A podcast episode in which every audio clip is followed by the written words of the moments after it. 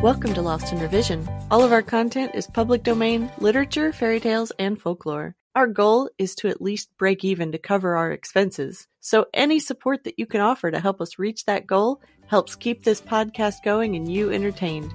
All of our music is by Nathan Hubble and is used with his permission. Thanks and enjoy the show. Little John Goes to Nottingham Fair. Part 1 Spring had gone since the sheriff's feast in Sherwood, and summer also, and the mellow month of October had come. All the air was cool and fresh.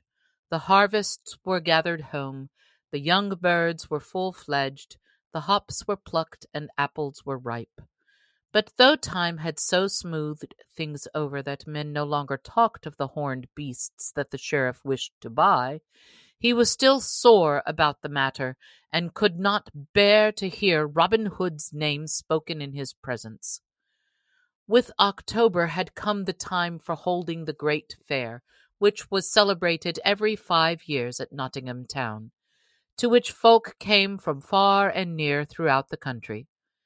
At such times archery was always the main sport of the day, for Nottinghamshire yeomen were the best hand at the longbow in all merry England. But this year the sheriff hesitated a long time before he issued proclamation of the fair, fearing lest Robin Hood and his band might come to it.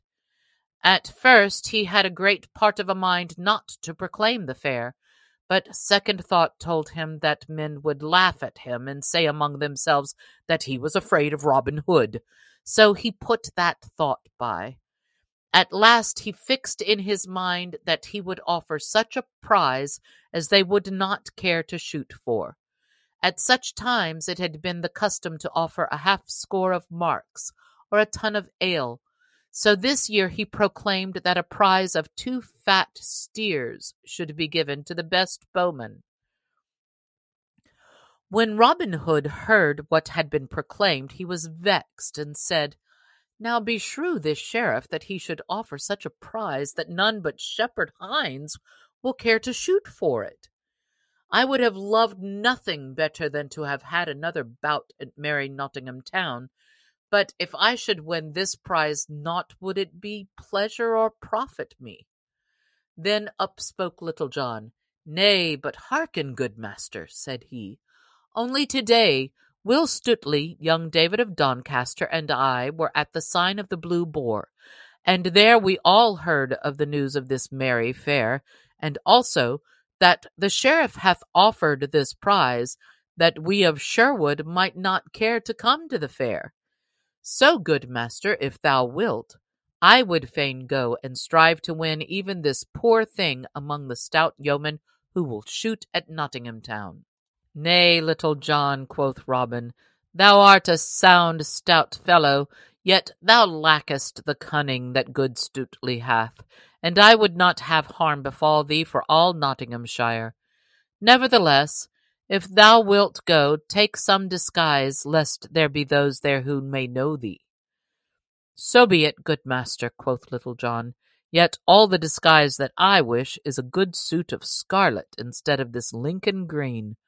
I will draw the cowl of my jacket about my head so that it will hide my brown hair and beard, and then I trust no one will know me. It is much against my will, said Robin Hood. Nevertheless, if thou dost wish it, get thee gone. But bear thyself seemingly, Little John, for thou art mine own right hand man, and I could ill bear to have harm befall thee.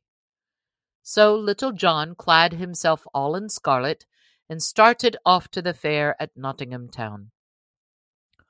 Right merry were these fair days at Nottingham, when the green before the great town gate was dotted with booths standing in rows, with tents of many-coloured canvas hung about with streamers and garlands of flowers. And the folk came from all the countryside, both gentle and common. In some booths there was dancing to merry music, in others flowed ale and beer, and in others yet again sweet cakes and barley sugar were sold.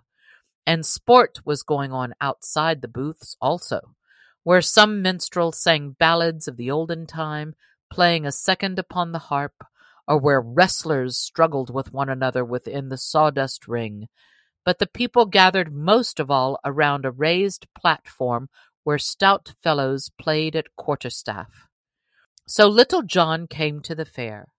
All scarlet were his hose and jerkin, and scarlet was his cowled cap, with a scarlet feather stuck in the side of it.